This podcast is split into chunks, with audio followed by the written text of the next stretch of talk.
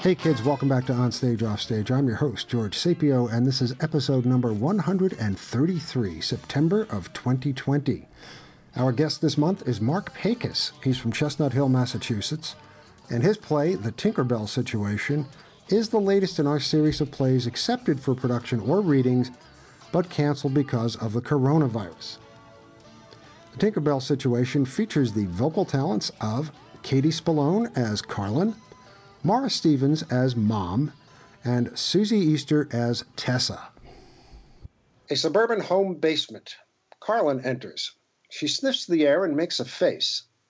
She moves to her washer and dryer. As she's about to open the dryer door, her cell phone rings. She puts it on speaker. Hi, Mom. Lights come up on the opposite side of the stage. Mom is sitting in a lounge chair. A small side table is beside her with a book called The Doula Manual on top. Hi, honey. How are you? Oh, not great. How are you?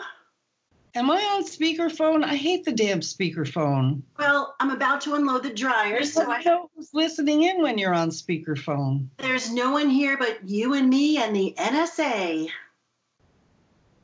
Not funny. How come you're not doing great? Oh, Tessa's guinea pig, Tinkerbell, disappeared two days ago and we can't find her. We covered every inch of the house looking for her. Oh, I'm sorry. Poor Tess has been inconsolable. She put signs up all over the neighborhood. Did you offer a reward? Should I have? Oh, no.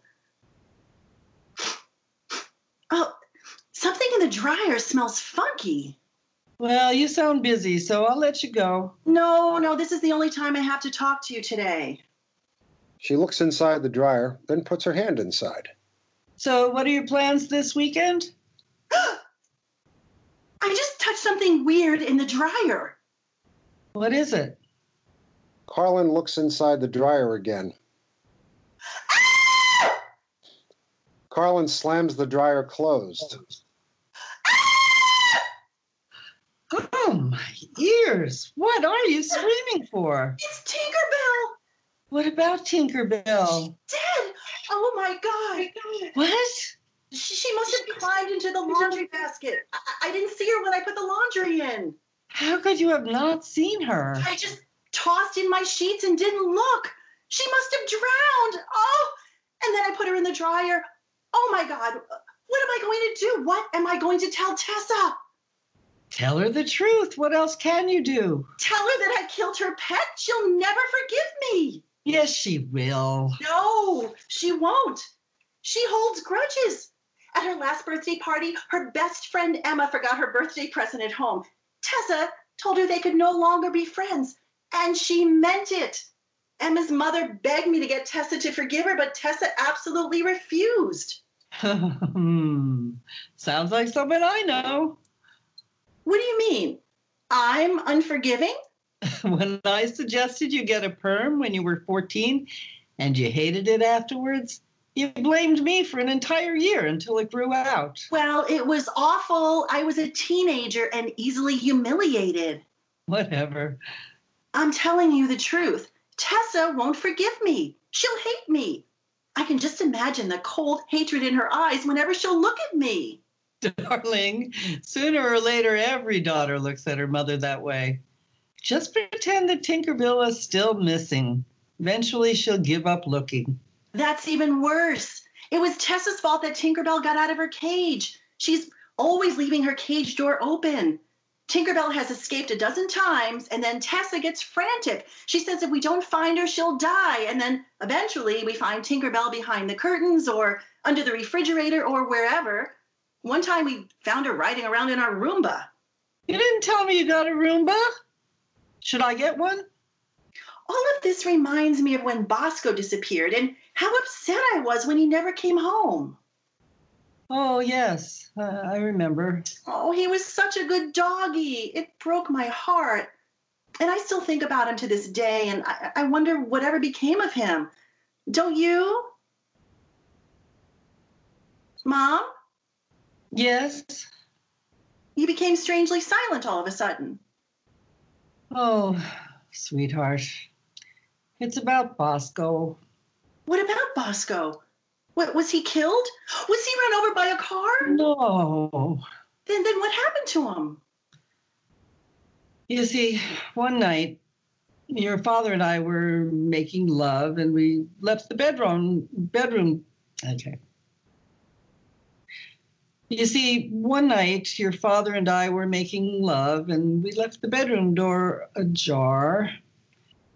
And Bosco, I guess he heard us. He came into our room and saw what he must have thought was your father hurting me in some way.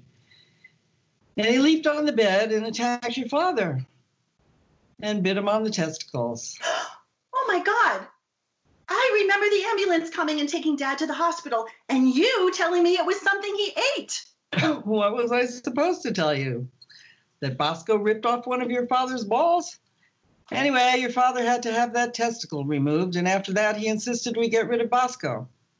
So I knew this lovely couple with a farm, and they agreed to take him. W- weren't they afraid that Bosco would do the same thing to them? They were a lesbian couple, Oh. Hilda and Eugenia. Eugenia's quite a good artist. I have one of her lithographs at home. Wow. Well, I, I- guess I understand. At, at least I can stop worrying about what happened to Bosco. I'm sure he lived a good long life with them, right? Mom? Right. Hey, why don't you ask Jason to tell Tessa? Jason hated Tinkerbell. Tessa would insist he hold her, and afterwards he'd run to the bathroom and drench his hands with Purell. He called Tinkerbell a plague infested rat. Takes one to know one. We're not going there again, Mom, are we? Uh, by the way, I, I wanted to tell you. Yesterday, I had the most amazing experience. Remember when I told you Heather had hired me as her birth coach? Oh, vaguely. Well, yesterday early morning, she went into labor. So the midwife and I rushed over there and got Heather into the bathtub so she could have a water birth. And about five hours later, she gave birth to triplets. Isn't that wonderful? I can only imagine what the bathwater looked like after that. What an awful thing to say. Something is definitely wrong with you. A dead guinea pig is what's wrong with me. Oh, and she died in the wash with my nicest sheets, my Frette linens, the one Uncle Arthur gave us for a wedding present. Just launder them again and they'll be fine. Oh, no, no, I can't. I'm throwing them out. That's crazy. I can't stomach the idea. They've got to go. Ridiculous. Why stop with the sheets? Get a new washer and dryer while you're at it. Yeah, I know you're being sarcastic, but well, this is the best time of the year to buy large appliances. You're being totally irrational now. If you don't want to keep the sheets, at least sell them on eBay. Do you think I need to disclose that they were washed with a dead animal? I'm going to say no. I might even say they're from a pet free home. That would be an outright lie. What? Do you think the person who buys your sheets will drop by to check? Oh, I need vodka Why don't you try some deep breathing? and Xanax. Mom, I'm home. Hi, Tessa. How was your day? It was awful. I couldn't stop thinking about Tinkerbell. Did you find her? Uh, Not yet. I- I'm sorry. We'll look again when I come upstairs. Well, I should go. No, you can't go. Not until I know what to do. I'm going to look for her now. You do that, sweetie. Now I'm sweating.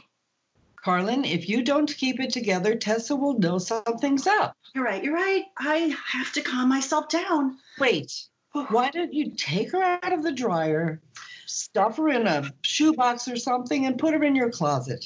And then tell Tessa that she died of natural causes. What if Tessa insists I take Tinkerbell to the vet to make sure? I, I'd have to ask them to write a letter that she died of some rare guinea pig disease or something. I don't think vets can do that. They could get in trouble. I'm sure they'd be open to it. I doubt it. You're not helping. Call me later. Let me know what you decided. I will. Mom, Mom, I- I'm coming. I, I found her. What do you mean? I found Tinkerbell. She was in the linen closet. Huh? I found her. She's okay. I'm so happy. Come upstairs and see. I'm coming. Carlin takes a few steps, then stops and looks back at the dryer. She dials her cell phone. Hello? Tinkerbell is alive. What? Tessa found her hiding in the linen closet. Oh, that's wonderful. You must be so relieved. I am. I am. But what's in my dryer? Are you sure about what you saw? It looked like Tinkerbell. I didn't really take a close look. You better make sure. I'm afraid. Well, whatever it is, it's dead and it can't hurt you. I know, but I'm afraid. You can do it. Okay. I'm doing it. I'm doing it. I'm right with you, dear. Carlin reaches the dryer and ever so slowly opens the door and looks inside. She is greeted with hissing and squealing. She slams the door shut. It's a rat and it's still alive! Ah! That was the Tinkerbell situation by Marc Paykuss, featuring the vocal talents of Katie Spallone as Carlin, Mara Stevens as Mom, and Susie Easter as Tessa. Stage directions read by Ithaca acting legend Milo Bohack. Marc was kind enough to give us a few minutes of his time, and we decided to start off with the obvious place. So, where did this play come from? Well, a long time ago, I had a friend who uh, whose mother bought her canaries for a pet, and uh, every time she did, something terrible would happen to, to the canary. Um, the first canary she bought her daughter uh, perched on a can of paint and fell in. And uh, the next canary she bought her daughter was perching on a piano bench, and her mother sat on it. And the uh, third canary her mother bought her was flying around the room, and the mother was afraid it would fly out the window and closed the window, and the canary broke its tiny little neck. So that was the inspiration for the Tinkerbell situation. I I do not quite know how to react to that. She stopped buying canaries after that, I, I assume. I think so. Yeah, and what I'm not sure of is if she ever told her daughter, my friend, that it was a different canary that she went to replace each time uh, the canary died. That part of the story I don't know, but it makes it more interesting. Yeah, one would assume what parents will do to keep their kids Yeah, happy. exactly. Yes. Yeah. Yeah. Yeah. it- it- well, it's a wonderful play. We we had a great time uh, performing it and recording it. And thank you so much for uh, sending it. Where was it? Um, do you mind telling me where it was going to be performed before it got canceled? Well, it had uh, the the first performance was a stage reading at the uh, core uh, artist ensemble group at the Barrows Stage Theater in New York City. It was the uh, uh, end of October, right around my birthday. Was the perfect birthday present for me, and uh, since then, it uh, was going to be performed at the Bonita Arts Center 10 minute play festival, which uh, got postponed. And so it, they did a Zoom uh, version of it. And, uh, and now it's going to be done as a film Zoom presentation by the Nicely Theater Group in uh, West Bloomfield, Michigan. It's part of their inaugural season. They were going to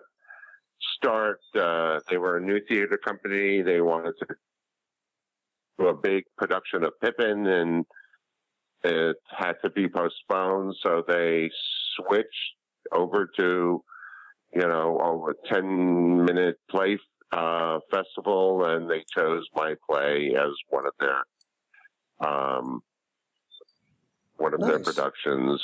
And uh, yeah, That's So- great. Congratulations. Thank you, thank Yeah. you so much. I'm, I'm not surprised. This is a wonderful play. I'm, so, I'm not surprised any you know other people don't fall in love with it the way we did. As you told me before we actually started, when we were talking, getting to know each other a little while ago, you're a relatively new playwright. Is that true?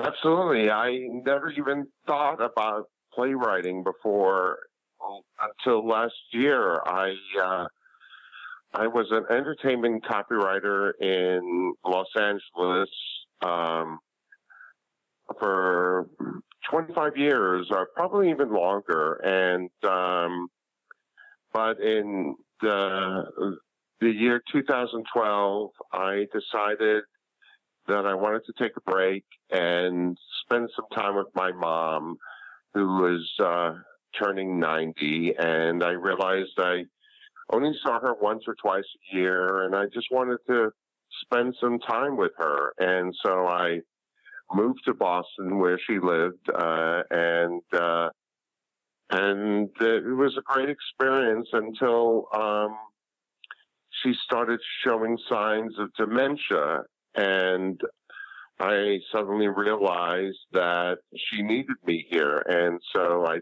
became her caregiver. And it turned out that she she had Alzheimer's, and uh, so um, I took care of her with the help of a lot of aides for a few years until it it was time for her to be relocated uh, to a better situation, and she was in a memory care unit in uh, in an assisted living facility for uh, about four years, and until she passed away uh, on May 28th from COVID 19. That's this past May 28th. Yeah. Yes. Wow.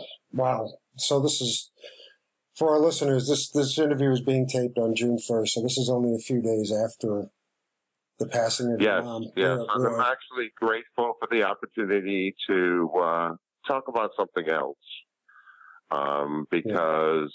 Um, you know, the creative process goes on. It got got me through the last few months of COVID, and uh, it continues to do so. So I'm yeah, this I'm is glad I have that uh, ability to uh, put my feelings into words.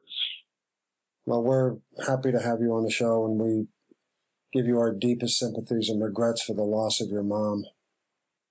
Thank It's- you. it's- Thank you very much. it's an awful hard thing. I, I several of, of people in our circle here have um, become victims of COVID nineteen, and it's a terrible, terrible thing to to watch and to see happening. And our hearts just break when whenever whenever we hear of somebody else we know in one of our circles who's who's moved on because of it.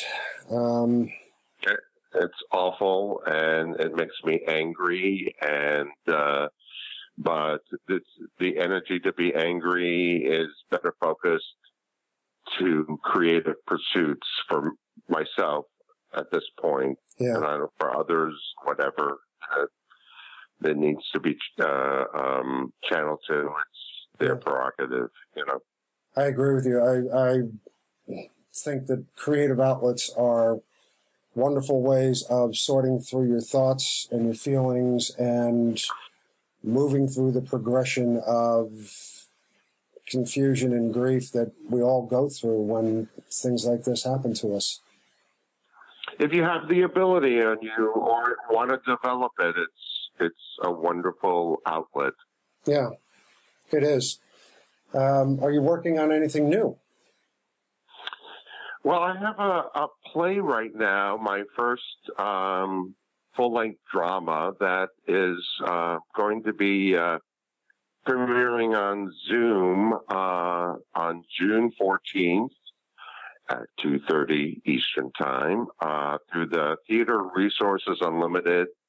Uh, they're a group in New York City that helps facilitate productions to present to the Broadway, off Broadway, and regional theater community to see if they're interested in pursuing productions of it. And it came completely out of the blue. I'd never written a full length drama before. I only write comedies, and Mhm, it was quite a shock to be accepted. And uh, It is, we're isn't it? about It's a to go into wonderful show. Yeah, Yeah, yeah, really. and just, you know, I'd never even attempted anything like that before because I didn't think I was even capable of it. But I wanted to do something that reflected my Jewish heritage and uh, also was pertinent to what was going on in uh, in the world on the refugees situation, which I think is just awful in the United States. And it was a great experience writing it.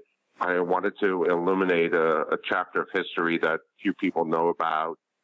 When uh, after World War II, there were all these displaced persons who had nowhere to go. They couldn't go back to where they lived, and they found themselves in these camps organized by the French and uh, British and German, no, not German, but United States. And uh, they tried to rebuild their lives there as best they could. And they were waiting for, you know, the world to welcome them in, and it wasn't happening. This is your first full length drama, you said.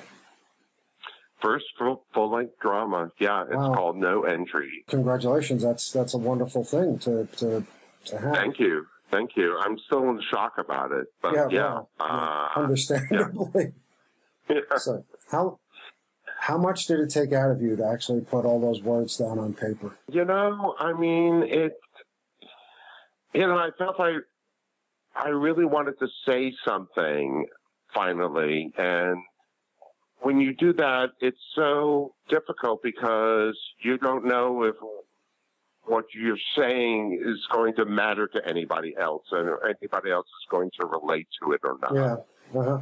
and um, you know, and drawing upon a chapter in history that few people know about, you don't know if anybody would even care.